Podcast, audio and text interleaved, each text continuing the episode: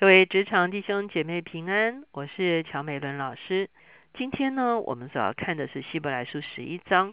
我们终于进到了希伯来书非常重要的一段，就是来讲什么是信心，以及有一个信心伟人的一个表列哈。那这个信心伟人表就给了我们很大的一个激励，他们就是我们的见证。今天我们所要一起思想的主题是“信是所望之事的实底”。我们一起来祷告，天父，我们来到你的面前，我们向你献上感恩。主要很多时候，主要我们是眼见为凭，主要可是主要你却是看不见的主。哦，主要主要主要在新约的时候，彼得说：“我们因为信你，里面就有说不出来的大喜乐，虽然也没有见你。”啊！可是灵里面却知道你真实存在，你的存在比这个看得见的世界还要更真实。啊！因此帮助我们的信心是一个不凭眼见的信心，哦，主要是一个真认识你的信心，哦，主要是一个对准你的信实的信心，哦，主要让我们知道你所应许于我们的都必成就。祝我们谢谢你垂听我们的祷告，靠耶稣的名，阿门。我们真的是发现，我们活在这个世界上，好，我们真的常常就是眼见为凭，好。如果眼睛没有看见的，我们大部分就觉得这些啊东西是不存在的，哈。那可是是不是看得见的东西才真的存在呢？其实并不然。在约翰福音的里面，耶稣就举了一个例子，他举什么例子呢？他说：“圣灵在人的身上做重生的工作，是一个看不见的工作，可是它却真实的发生。”他举什么例子？他说：“风，呵呵呵他说风吹的时候呢，你看得见风吗？你看不见风，可是你怎么知道风存在呢？因为树动啦，树叶动啦，所以呢，风真的存在。看不见风，可是不代表风本身并不存在。”所以呢，耶稣讲到说，所以呢，圣灵好像风一样，好会在我们的生命中间做一个啊重生的工作，让我们的生命能够啊从这个属地的一个受造进到一个属天的受造的一个里面。这件事情呢，是眼睛看不见，可是它却真实发生了。那我们进到希伯来书十一章的时候，我们发现他讲的是相同的事情。啊，我们知道在这个地方，整章十一章。就是一个信心伟人的名单。好，他回顾在所有的这个旧约人物中间，他讲了非常多的人，包括亚伯，包括以诺，包括挪亚，包括亚伯拉罕，啊，包括啊以撒、雅各、约瑟，包括了摩西，好，还有等等，一直到大卫啊等等，撒母耳啊等等先知，所以他用了非常多旧约的人物来讲到他们。一生走的就是信心的道路，不是凭着眼见，乃是凭着信心。所以今天呢，我们先看到这个，从第一节看到第四节，我们会看到几个。第一个，什么是信心？十一章第一节说，信就是所望之事的实底，是未见之事的确据。意思就是说，啊，后面会讲到说，谁会去信那些他已经看见的呢？已经看见了就不需要信了，因为已经看见了哈。所以信就是信那尚未看见的东西，可是却真实的知道它是存在的。那在我们的信仰生活中间，最重要的就是救恩。救恩是看不见的，可是救恩是真实存在的。你凭着信心去支取救恩，救恩就会发生在我们的身上。我们凭着信心去支取上帝的应许，上帝的应许就会成就在我们的身上，是眼睛未曾看见的。可是呢，心中却有盼望与确据，这就是信心。信心对准神的 promise，那这个就产生一个力量，这个力量就让我们过出信仰的生活，而这个信仰的生活就带我们进入了上帝的应许。所以十一节一开始，十一章一开始就是一个破题哈，信是什么？信是所望之事的实底，你所盼望的那个结局就是是什么？是未见之事的确据，因为神已经应许了。虽然还没有得着，可是却有一个凭据，让你知道一定会得着。接着第二节就说，古人在这信上得了美好的证据。古人就是我刚才讲的，他讲了非常多旧约的人物，旧约的人物都在信心上面得了美好的证据。得了美好的证据，其实回到原来的意思，应该是说做了美好的见证。他们都啊，这个有凭据，他们有神的应许，而他们最后都做了这个凭信心得早应许的见证。那接下去到了第三节，他就讲到我们所有的信心中间最根本的一个信心是什么呢？他说：“我们因着信，就知道诸世界是借着神话造成的，这样所看见的。”并不是从显然之物造出来的，什么意思呢？啊，也有学者说这句话是翻的不好哈，借着神话会让人家以为是那个神话哈，他应该是说诸世界是借着神的话造成的。界是看得见的啊，世界是显然之物啊，所以显然之物是从没有不显然的啊所造出来的，是借着什么？是神借着他的话造的。你看得见神吗？你看不见神。你看得见神的话吗？你看不见神的话。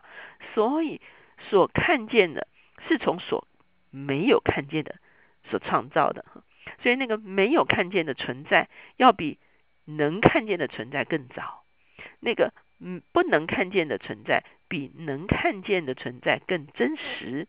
因为那个没有看见的是先在存在的，因为那个没有看见的，才有了这个看得见的世界。哦，这就是作者所要描述的一个事情啊。我们看不见神，可是看见这个世界。我们知道，从世界啊，这个罗马书就说，我们看到所造的万物，就明明可知有一位创造的神。明明可知，我们看见整个宇宙，我们看见九大行星，我们看见我们的日春日这个春夏秋冬，我们看见我们的日出日落，我们看见我们人体的受造的微妙。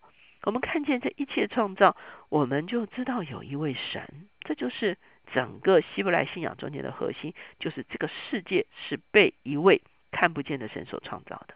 啊，这个是我们可以说是整个希伯来人、以色列人他们对我们信仰最大的一个贡献，就是讲到我们的所敬拜的上帝是一个创造的上帝啊。所以他创造了，但是看不见的神创造了一个看得见的世界。所以看不见的神比看得见的世界还要更真实。所以你信的是什么呢？你信的是看得见的这个世界吗？还是你信的是那位看不见的神？接下去他就讲了一个例子，他说亚伯因着信献祭与神，比该隐所信的更美，就因此便得了称义的见证，就是神指他礼物做的见证。他虽然死了，却因这信仍旧说话。在这个地方，我们可以看见啊，第一个信心的伟人是亚伯啊。亚伯献祭，该隐也献祭，可是神验中了亚伯和他的祭物，请大家注意哦，神是验中了亚伯，也验中了亚伯的祭物。重点是那个献祭的人。这个地方解释说，亚伯是凭着信献的。他信什么？他信他要回到上帝的面前，神会为他预备出路。会预备一条道路，让他有机会回到上帝的面前。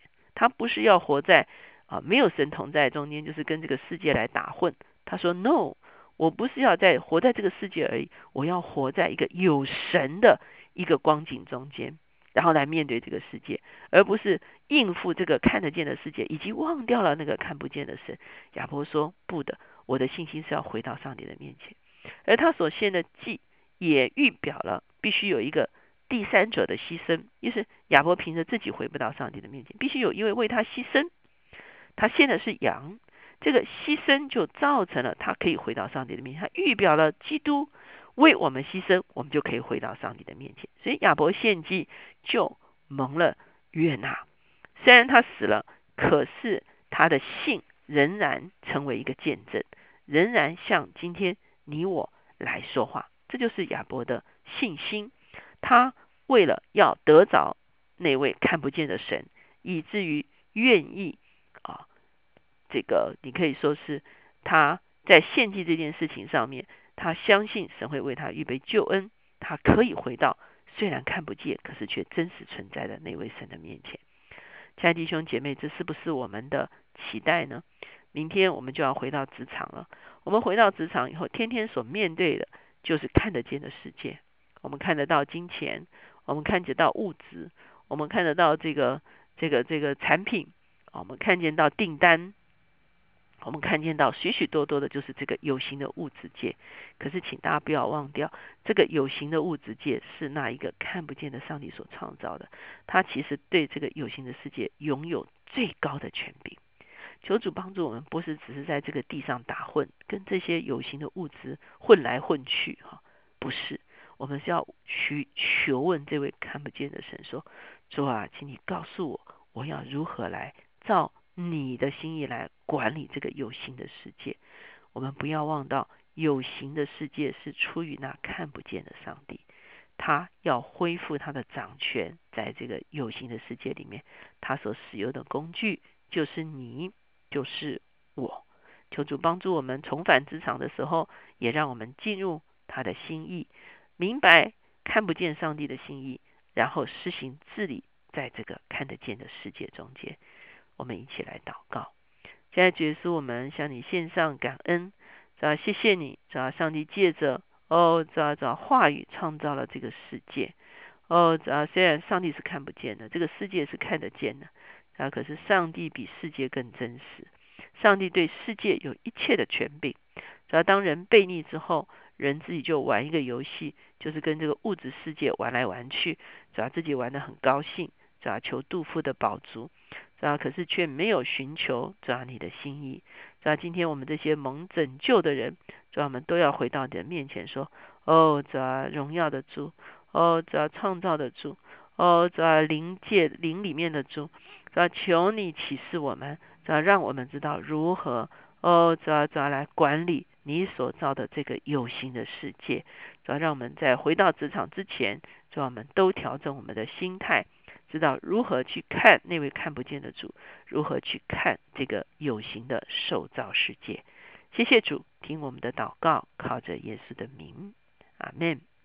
求神帮助我们调整我们的眼光，让我们不被有形的世界所绑架，而是有一个属天的眼光，知道要如何来管理这个有形的世界。